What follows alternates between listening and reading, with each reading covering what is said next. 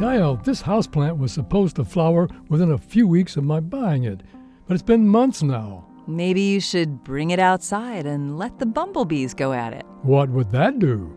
Well, Don, scientists think that bumblebees can speed up flowering in plants. They got the idea when doing a different experiment and noticing bumblebees using their mouths to pinch the leaves of plants that hadn't flowered yet.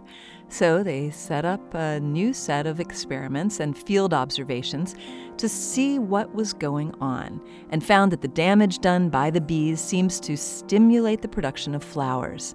In their lab experiments, the researchers saw this effect most dramatically in tomato and mustard plants.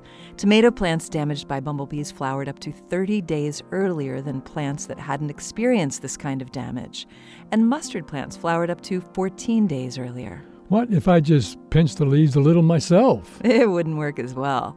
When the researchers tried to replicate what the bees were doing, they did see slightly earlier flowering times, but nothing nearly as dramatic as when bumblebees did the damage.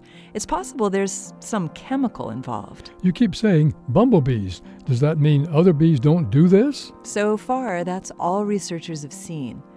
Honeybees and other pollinating insects seem to just ignore plants that aren't flowering because they don't have any pollen. Bumblebees, on the other hand, won't take no for an answer.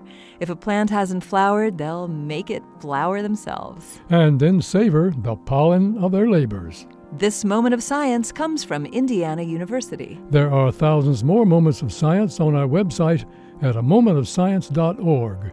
I'm Don Glass. And I'm Yael Ksander.